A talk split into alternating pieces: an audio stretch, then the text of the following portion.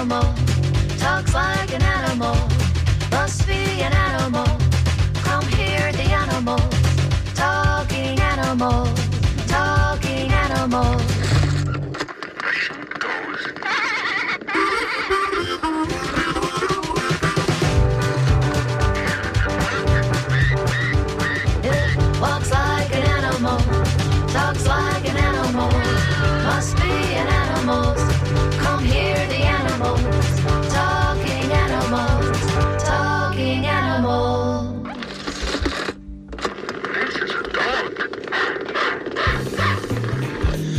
Good morning. This is Talking Animals on WMNF. I'm Duncan Strauss, and my guest today is Dr. Temple Grandin, perhaps the best known person in the world with autism, or at least uh, she's often referred to.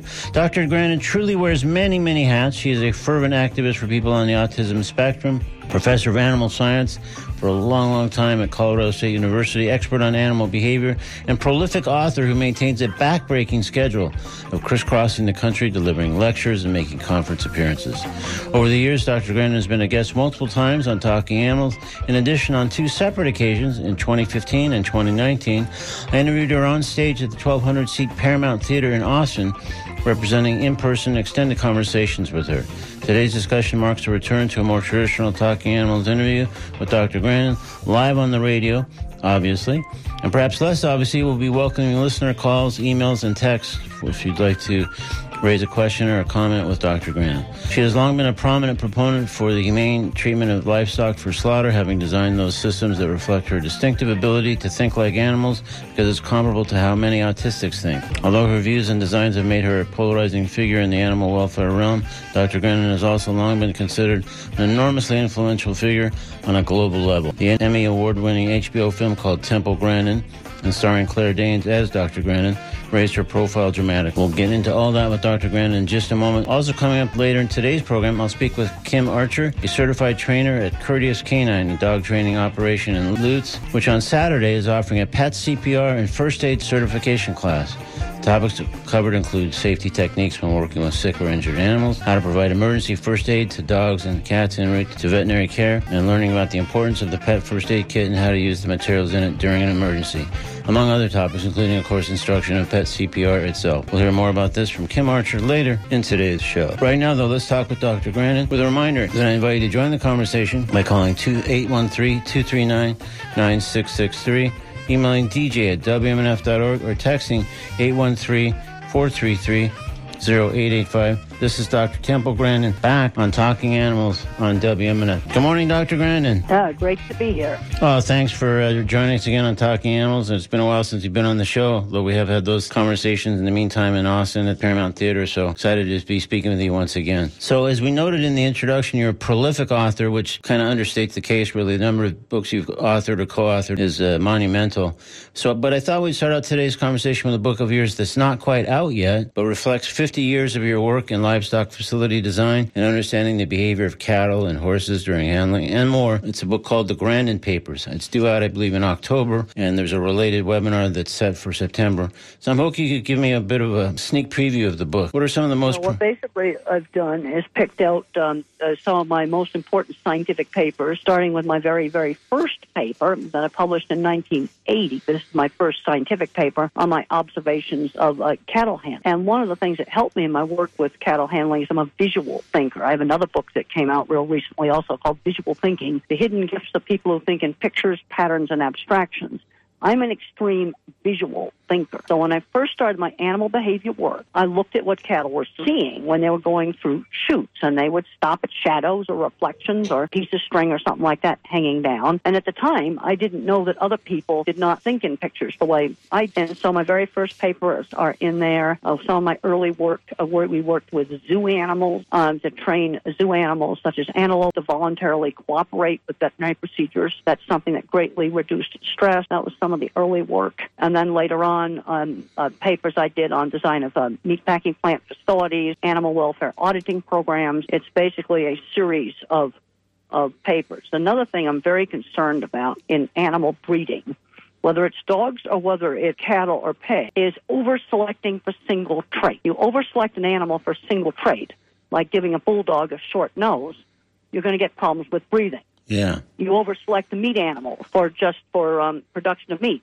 You might get lameness issues. There's always a price.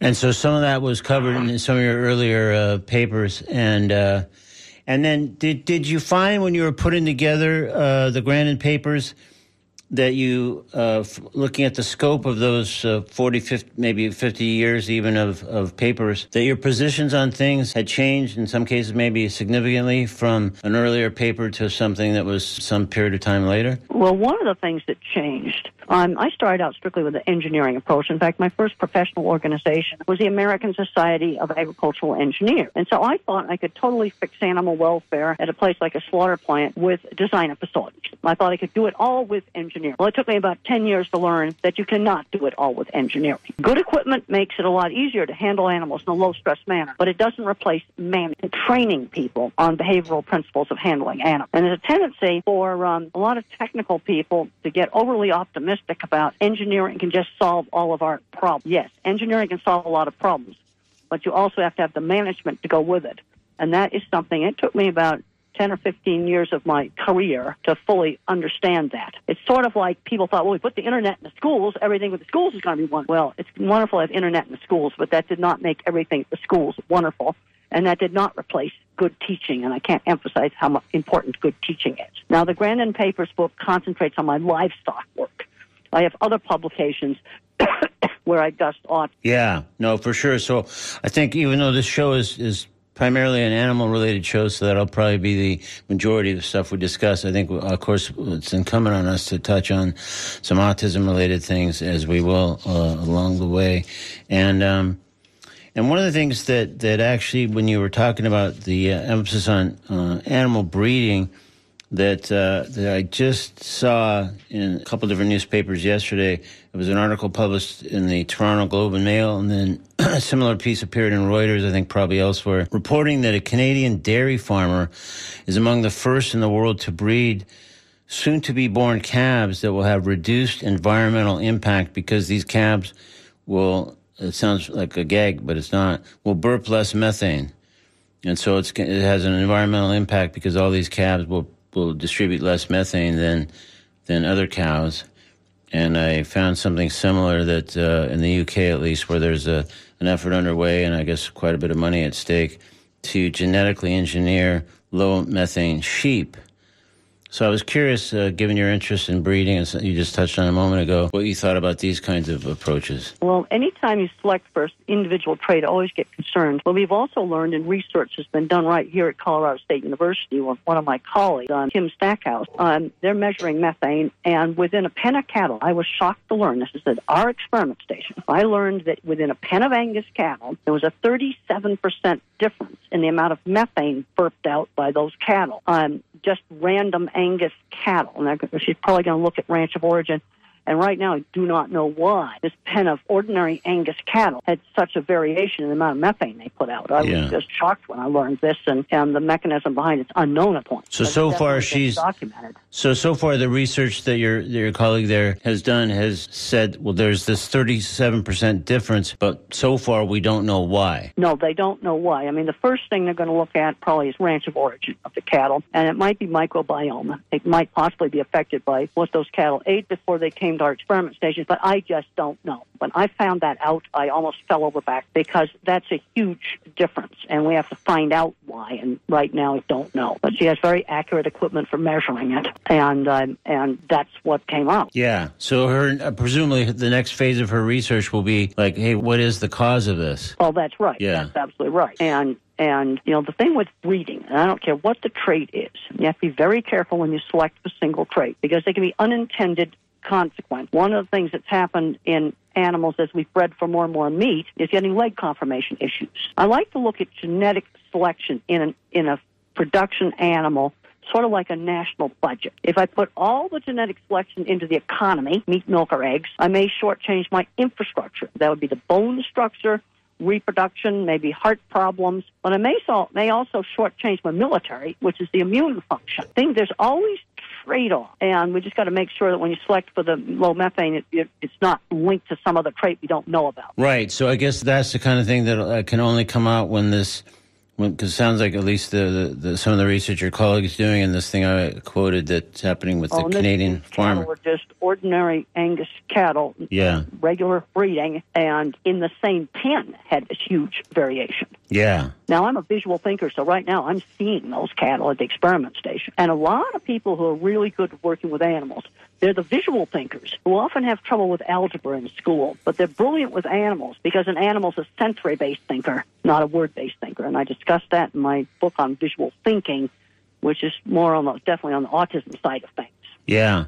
And with that in mind, Dr. Grandin, would you say that there could or, or is indeed a preponderance of people that are autistic that are actually in the, working with animals and have, maybe have gravitated to that for the same reason that you did because they are visual thinkers and they have maybe a bit of a, a gift or a bent in that direction? Yes, I have. I have seen that, and I also know people that work with animals that are dyslexic. I've also, when I was out working in a big plant installing equipment, I worked with people who owned metal fabrication shops. They were either autistic or dyslexic or ADHD. The visual think, the ones that have trouble with higher math, tend to gravitate towards animals, mechanical devices, photography, and art. Those are the four things that the extreme visual thinkers tend to gravitate towards. Interesting. And uh, so I, I guess part of your long-standing uh, efforts uh, on some of these folks' behalf is to urge them to go in those directions so that they can pursue some professions or other opportunities that they might not necessarily get, but they actually have a gift that they may or may not have identified. Well, that's right. I've been I've been interviewed by a lot of film crews, and I've talked to people on film crews that are definitely autistic or dyslexic, and they gravitated towards cameras because that was something that they could be really good at. And this brings up another thing in education. A lot of kids today aren't exposed to enough stuff. How can a person determine they're a good photographer or good with animals if they're not exposed to working with animals? Or we've got people growing up today that have never used tools. Kids today are not getting exposed to enough stuff to figure out what they might gravitate towards that they can be really good at. Then you got the mathematical kids. They're going to gravitate towards programming and engineering. And then you've got people that are word thinkers, that are totally word thinkers, and are probably less likely to gravitate towards the animal training if they're complete word thinker, where they think in words. And it was a shock to me when I discovered in my late 30s that other people did not think in pictures the way I do. And how did you make that discovery exactly? Well, it was I was at an autism conference, and I, I asked a speech therapist, when you think about a church steeple, how does it come into your mind? And I was shocked that she just said two lines, very vague two lines. I start seeing different church steeples and name off where they're located, like that's what the visual thinker does. But she just got two vague lines pointy thing. She had almost no visual representation in her memory, and that shocked. Because what you do, if I'm not, not mistaken, if I remember my Temple Grandin history, is that it's almost like film clips, right? That's you, right. You, you're seeing, if, you're, if someone asks you the same question about a steeple, you'll see that steeple, but it'll be like almost like a movie as opposed to just the two lines that the, the person at that conference. Well, that that's right, and it's also there. It's sort of like those little live phone pictures you take where they just move a little bit. Yeah. It's sort of really like that, and but they're specific. So my concept of what a steeple is is based on all the steeples I've seen. Then I can start grouping them into categories like cathedrals or chapels or New England type categories like that. Now there's a reason why I chose the steeple because if I ask people about their dog or their house, more people can remember that. But steeples are out there in the environment. Most people don't pay much attention to them, but they're there, and everybody knows what they are and they've seen them. And I found that that question, think about a church steeple. How does it come into your mind? Really differentiated visual thinkers from verbal thinkers. And then a lot of people are mixtures, and they'll see a steeple. It's it's still a generalized, but it has a lot more detail in it. And for people who are visual thinkers like yourself and others, does that change over time? Obviously, the steeples that someone sees at say twenty, uh, has seen it maybe twenty years old versus at forty-five uh, will be different. So, does that call up in their in their visual thinking? Like, Well, what tends to get called up is childhood memories and real recent memory. Now, the other thing with me with steeples, I have PowerPoint slides of steeples, so I'm seeing those because I've shown them so many times. But most people wouldn't have that. If you ask me about something where I don't have PowerPoint slides, I tend to see childhood memories and relatively recent memories first. interesting that it sounds like there's not a whole lot in between. Well, there is. I can also, you know, uh, dig back to stuff that's in between too. Right, but it sounds like you're you're in. they recent ones in the childhood. Yeah, but that's what I mean. It sounds like the initial impulse is childhood or something within, I guess, maybe a few months or whatever. But th- that that could that, that could encompass several decades that maybe don't immediately come to, to mind. Well, and then I can start sort of um, going through my memory, thinking about different countries I went to. Um, went to Sweden, and there was a wooden church with a steeple made like a cathedral. It was kind of different. That was a long time ago. That was 30 years ago. I went on that trip. Right. So, but if someone says to you steeple, that that got probably added to the images that you would see in your head uh, once you visited that particular steeple, which sounded unusual Well, yeah, and striking, right? That's like strikingly different tends Yeah. to make an impression on me. Yeah, for sure. This is Talking Animals. If you just tuned in, I'm speaking with Dr. Temple Grandin. If you'd like to ask Dr. Grandin a question or offer a comment, please call 813-239-9663. Email DJ at WMNF.org or text 813-433-0885. And of course, that could be animal related or it could be autism related or uh, anywhere in between. Um, so, uh, speaking of that, Dr. Grandin, I know for much of your time, your work is on animals and autism, and sometimes it's interwoven. Um, but clearly, your work is more distinctly animal related when it comes to like what we just talked about the Grandin papers and the livestock That's industry. right. Grandin Papers is strictly um, uh, animal related work. Yeah. and I kind of picked out some of my, you know, previous scientific articles that I thought there would be of the most interest. How, but how much? From my first paper in 1980 to uh, my to papers right up till two years ago.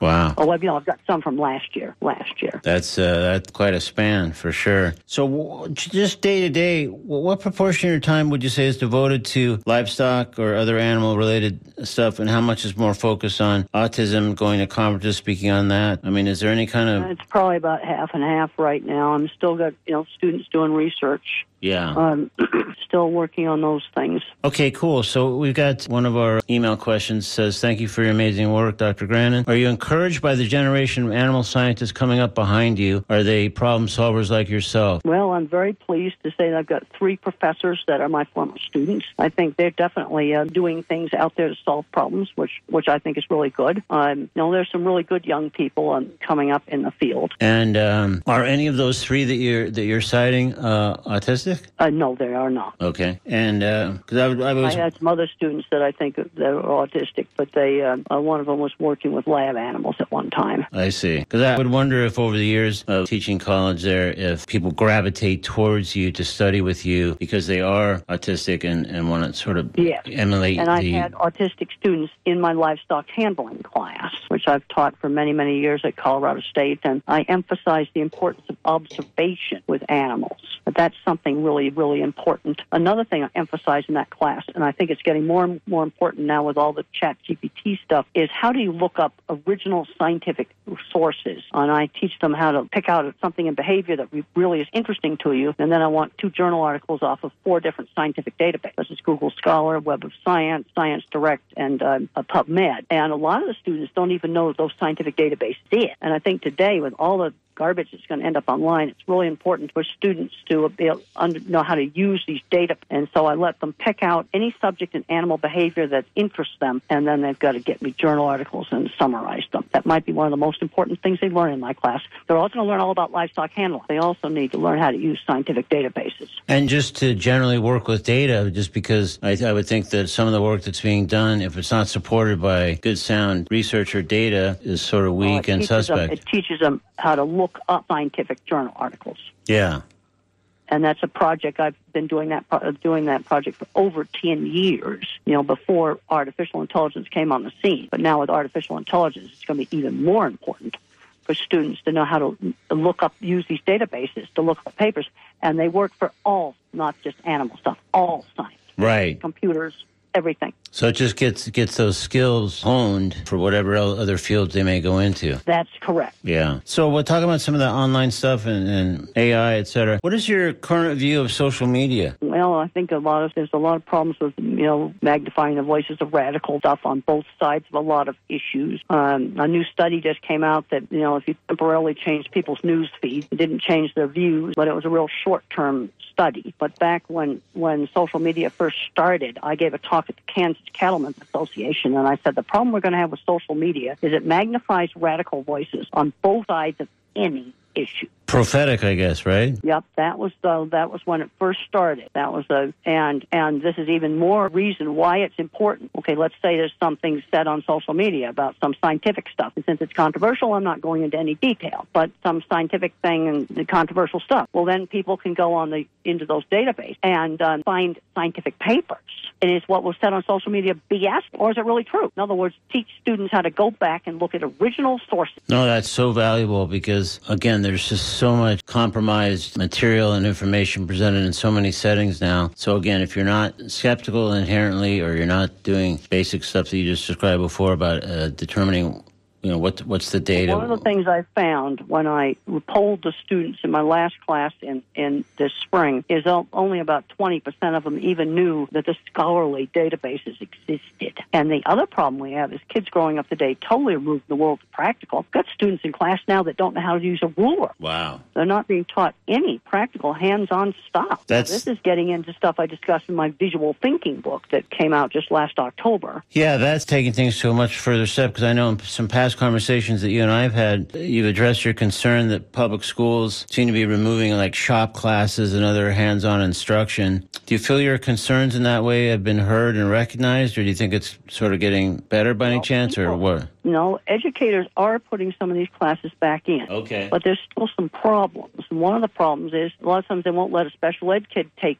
shop because they're worried about accident. But I worked with people who are, who owned shops that would have been special ed kids. And the other problem is is that they're putting these things back in, but they're not doing it earlier. We need to be hooking young kids, elementary school kids that you know building things out of wood or something. Obviously, not going to do welding with with uh, elementary school kids. Yeah. But we need to be introducing to elementary school kids that building things is a fun thing to do. And, you know, and also they need to be exposed to music and to art, uh, cooking, sewing. I did embroidery in third grade.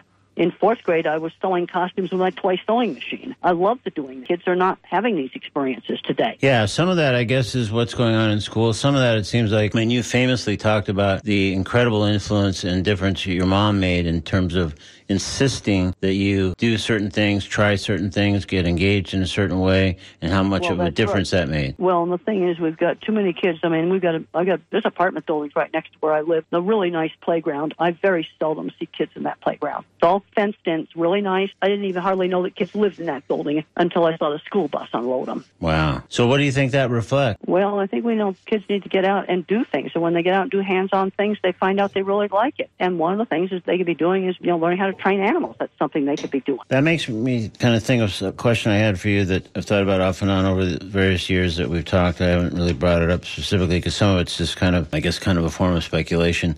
But do you ever ponder how different your life might be if you hadn't spent that summer on the Arizona ranch? That's that was obviously such a you know formative experience for you, and but it was kind of Uh, serendipitous. would- if I had not gone to the ranch, probably would have um, um, not gone into the cattle industry. Yeah. I probably would have been doing just sort of uh, freelance uh, rebuilding stuff in people's kitchens and stuff like that. Would have been stuff I would have been doing. So more like design and uh, like kind of, kind of interior design or architect. Well, and just, I mean, I worked on, I remodeled our own, own kitchen in our own house. And then during the 70s, I had a friend, we went in and we built a wall in the house and, and, and built a bunch of stuff in the house. I, I would have been out doing that kind of stuff.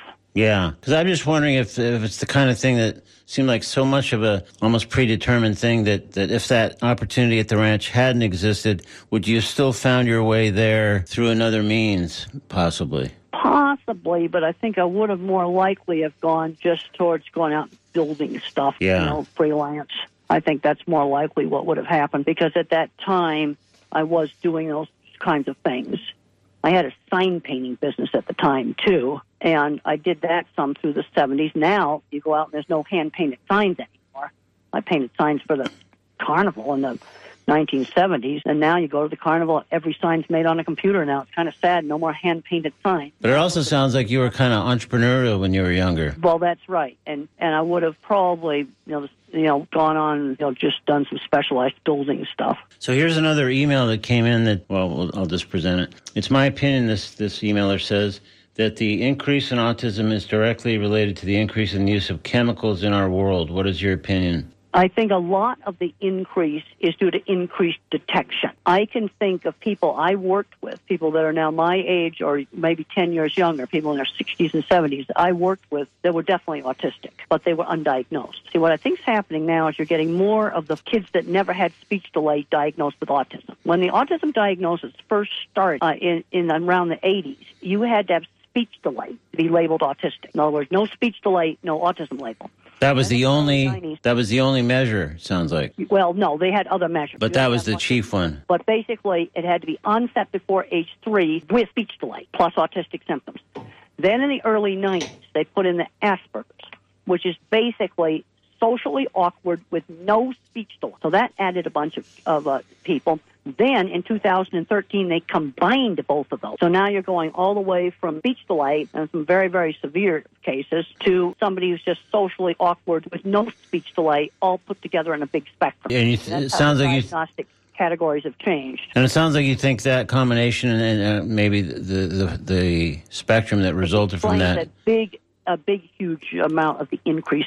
I have grandparents come up to me all the time that say, "I found out I was autistic when the kids got diagnosed." Yeah. I've had that happen over and over and over again at meetings. So I think most of it is going to be increased detection. Also, a lot of in, uh, kids that might have been labeled mentally retarded in the past are getting going into autism programs because that's where they can get services. I, yeah, interesting. So the incidence hard to really say, but it's uh, the detection has shot so far up. The detection and the and the and the guidelines have changed. Yeah, You see, it isn't like tuberculosis where you either have tuberculosis or you don't, and nobody's changed the guidelines for diagnosing tuberculosis. Where the guidelines for diagnosing autism have changed and broadened the um, people that would be eligible for it. So a lot of these concerns about, like for example, the uh, emailer's question about chemicals. Of course, you often hear about uh, to- vaccines. Let's go to scientific databases.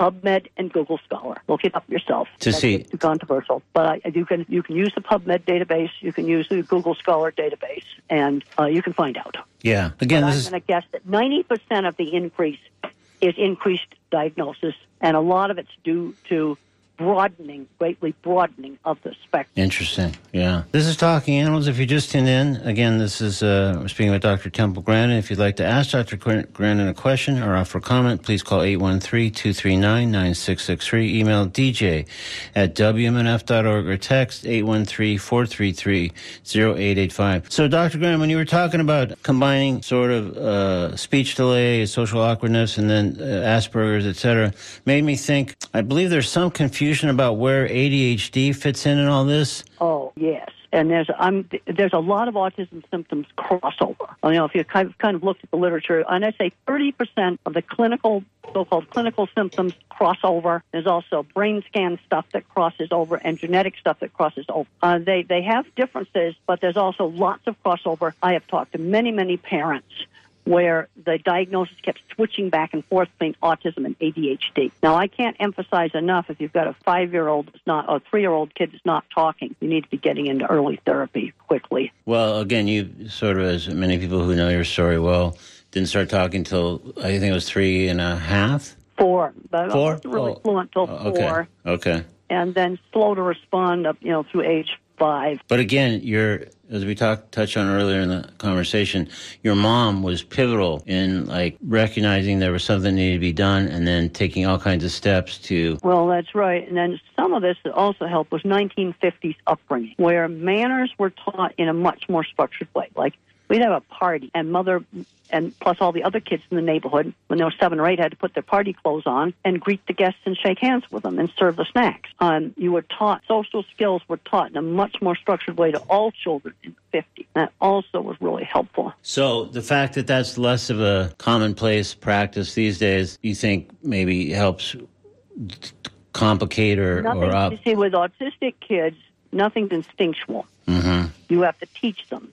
You've got to greet Mr. Jones and shake hands with them. It's sort of like teaching somebody social skills in a foreign country. Because that helps overcome the inherent social awkwardness that many of them experience. Well, you have to. You just have to learn. You know, Yeah. meet somebody, shake hands with them, look them in the eye. You just learn it. Yeah. Now, there's certain kinds of rapid chit chat that people will do in in noisy environments like restaurants that I simply can't follow. I don't have the processor speed. And then I've had to learn things like don't talk somebody's head off, yakking on and on and on about my favorite subject.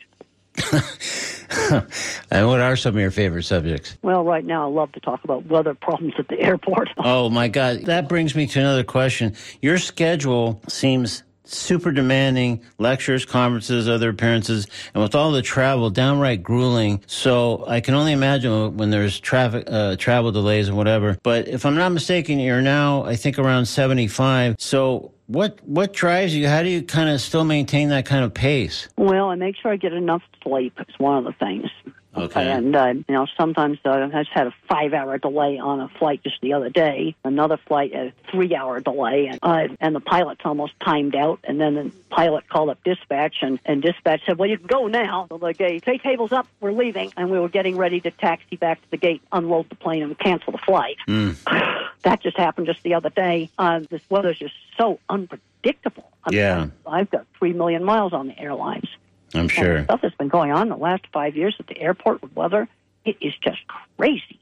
Yeah. And uh, as I recall from one of our other conversations, that reminds me too that I think when you're traveling, or, or actually when you're home too, it probably doesn't make any difference. Uh, just about more like when you do it or where you do it. Aren't you big into like uh, crunches and other kinds of uh, exercise that? Um, Yeah, I find that I've been. Uh, I find that it helps. I do uh, sit-ups. I do push-ups. I do back rolls.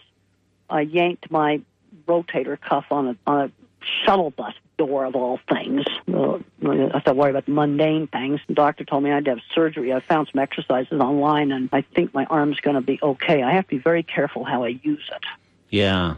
Wow. Sorry but to I hear just, that. I know I was getting off the stupid shuttle and and somehow got my elbow caught in a handle and as I stepped down, it just jerked it back and not to worry about the mundane stuff like that. Yeah. I'm sorry. That sounds like. When I'm around when I'm around cattle, I'm super careful. I haven't gotten hurt around cattle. So speaking of cattle, I found exercises, but I found exercises online for the rotator cuff, and uh, it it uh, helped it. And I was very careful not to do the move that hurt it. mm, Very careful. Like I started opening doors with my left hand because heavy doors pulling them open was hurting it. So I stopped using my right hand to open doors. That's another thing I think that helped it. You see, that's visualizing.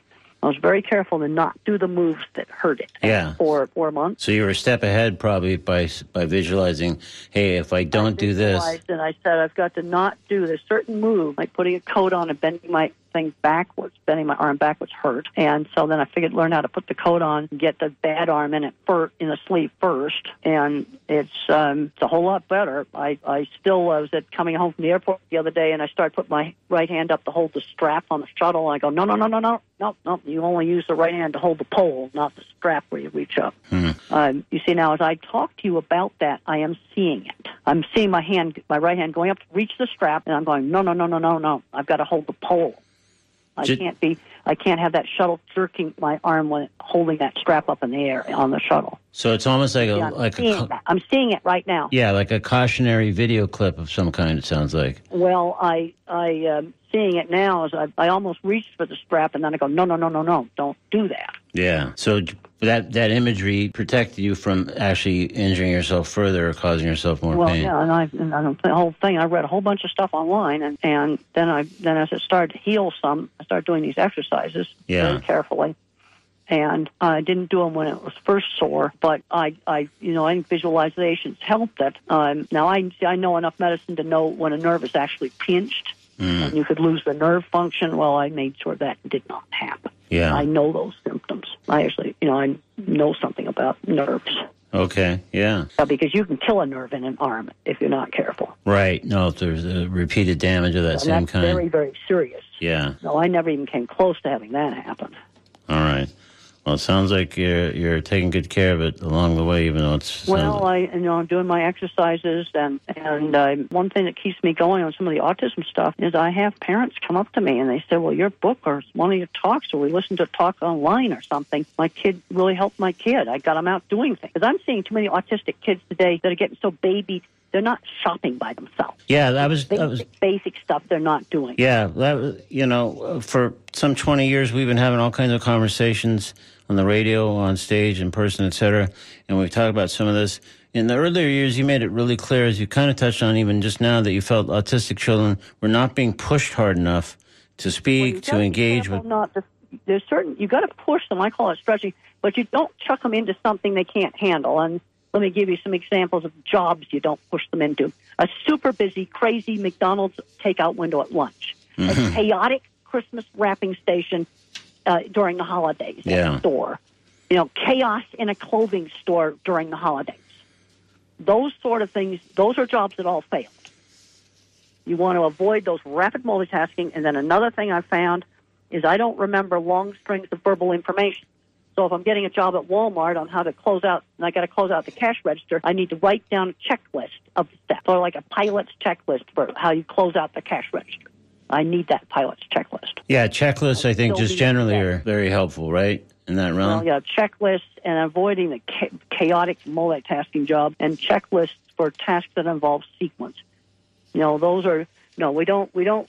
I call that chucking them in the deep end of the pool, and we don't take that kid and chuck them on the takeout window that's super crazy busy. And then I thought of an accommodation that a local McDonald's made. The autistic lady was running the cash register. And when the store got super busy, they they switched her to cleaning tables. Mm, You see, just that was a very simple thing they did in that store.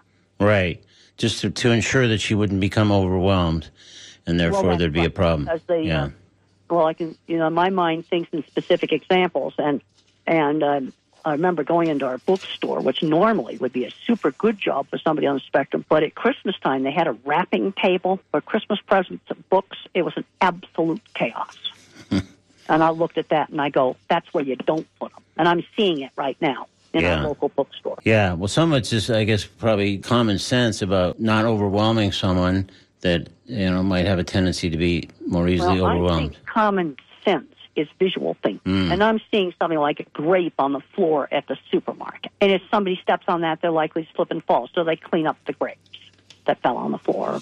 Interesting. See, that's yeah. a very simple example of common sense. yeah. I mean, I see things. I'm seeing another thing about risk. I'm now seeing a cup of water. I can't believe somebody did this on a plane. Put a cup of water on their open laptop while a plane is flying. Mm-hmm. Well, that's just. Asking for trouble, right? Laptop. They hit one bump, or the person in front of them puts the seat back. That laptop is ruined with the water.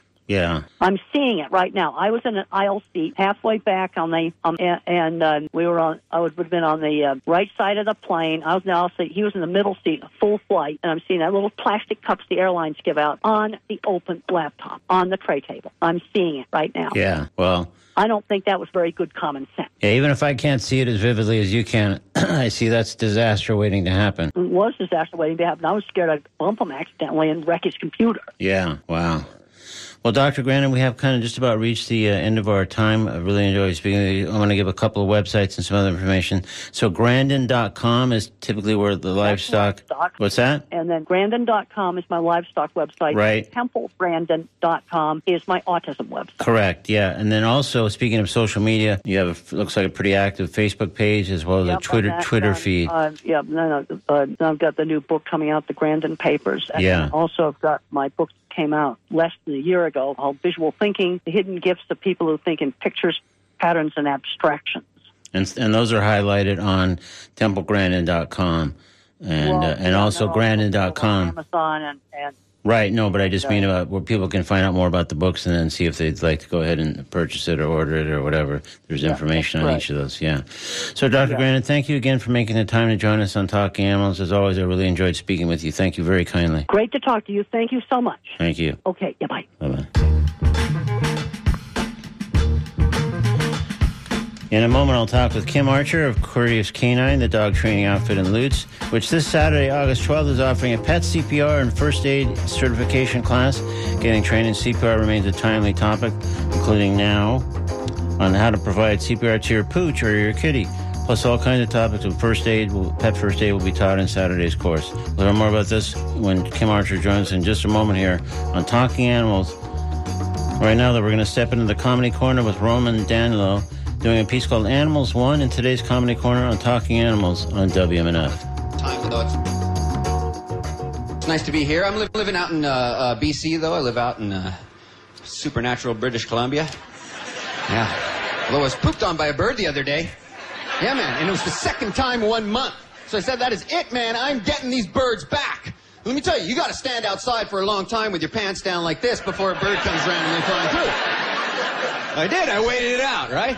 Took about two days. Finally, a sparrow comes whipping through. Boom! I nailed him, right? Clipped him on the wing. He spun off and hit the curb. I was like, yeah, wash that off, my friend. It's very satisfying. Very satisfying indeed. So because of that, I've decided to get all the animals back for the things they're doing to us. Oh yeah, man, I'm out there. I'm humping dogs' legs, huh? I'm ignoring cats, sure. I'm sucking the blood out of mosquitoes.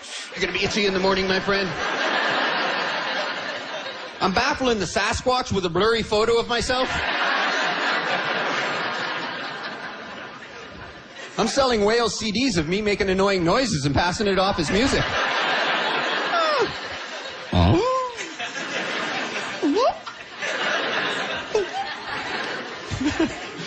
I've got a pet now. I've never had a pet before. I got a cat, and I was very concerned because I got a lot of germ issues. My friends tell me, don't worry, Roman. Uh, cats are very fussy when it comes to hygiene. Right? But my cat likes to lick its own ass and drink out of the toilet. if you ask me, they're not fussy enough. I'd say that's rather carefree when it comes to hygiene. What do you say? Cats are more like risk takers. If I sat around licking my ass all day, you wouldn't call me fussy. Heck, you wouldn't call me at all. That'd be fine because I'd be licking my own ass. What do I want to talk to you for?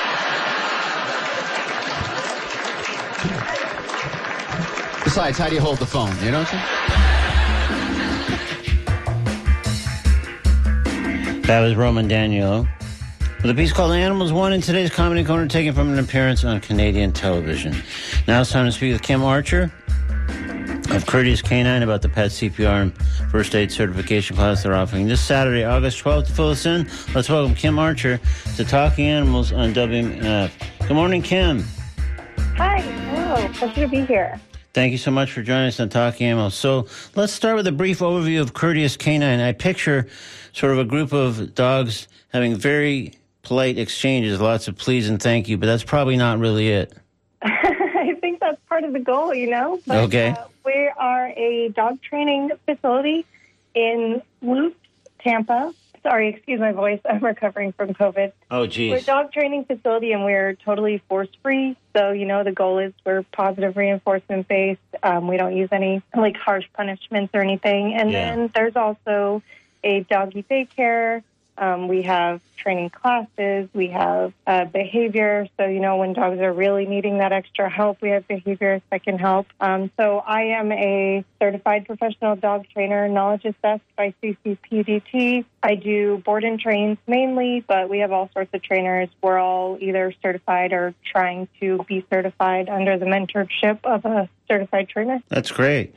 Sounds like a place to go if you're just trying to get your dog trained for the first time or if you're running into a kind of a problem or an issue to try to clarify and help solve that. Sounds like that's that's the kind of place you want to be able to consult. Absolutely. Yeah. So, because of some high profile incidents in recent months, including obviously LeBron James' son Bronny, people are being urged to learn CPR, but that's learning how to administer human to human. We're here, of course, today to discuss a, a CPR class with a different emphasis.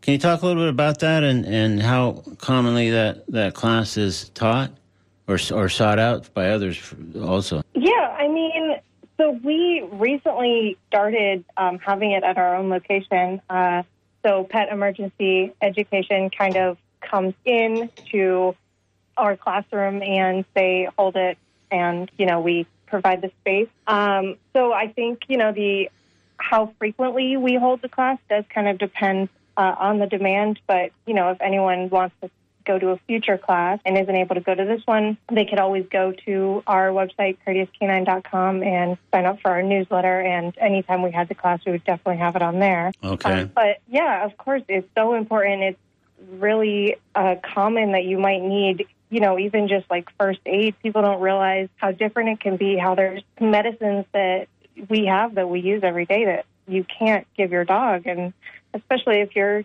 going to be just like out in the wild with your dog, you don't know if the dog's going to run up to you and hurt your dog, or you know, you're at a park. You need you need to know this information. It could, you know, be vital at any moment. You have no idea. So, give me a, a sample of one or two topics that are likely to be covered in Saturday's class. Yeah. So, of course, CPR is a huge thing, like you mentioned. Mm-hmm. Um, there's a lot of different emergency situations of like, what do you do if you don't have this? Like, you might need to figure out how to use the like a leash to muzzle your dog so they don't hurt themselves more. Um, what do you do if your dog, you know, like ingests a poison? Or um, how do you, you know, like stop the bleeding? Uh, dogs aren't very. Um, I I guess they're not very willing to let you do first aid like people Mm, might. so yeah. you need to understand, you know, like restraint and um, how to keep them comfortable. How to not get hurt yourself is a big one because they Yeah. don't know what's going on. They might try to bite you because they're in pain.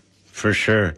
No, this sounds so important, especially about like deciding when to go to the vet and then what to do en route. Like if the dog is clearly injured or been hurt somehow or not uh, just clearly not feeling well. I mean, just transporting and making sure the dog stays safe and comfortable. I mean, it just seems like there's so many elements to this that is really helpful that we, we've all, as people who live with animals, face like what should we do?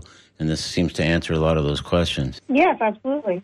So let's, uh, before we run out of time here, Kim, let's uh, address. Okay, we've mentioned, of course, that it's Saturday, this Saturday, August 12th. I think it's 5 to 8 p.m., and it's at Courteous Canine itself, correct? Yes, yes, And, and the address of that is, I think, 3414 Melissa County Way in Lutz. yes. So if people want to find out more, is there a um, website and or a social media page where they could find out some specifics about the class if they wanted to pursue registering or just getting more details? Yes. Um, so I'm sorry, I don't know the exact link right offhand. How, how about we'll just post something? We'll just post something on Courteous Canine social media. Okay, So fair enough. go on our Facebook, then we'll post something today, and Okay. you can go click on it. That's great.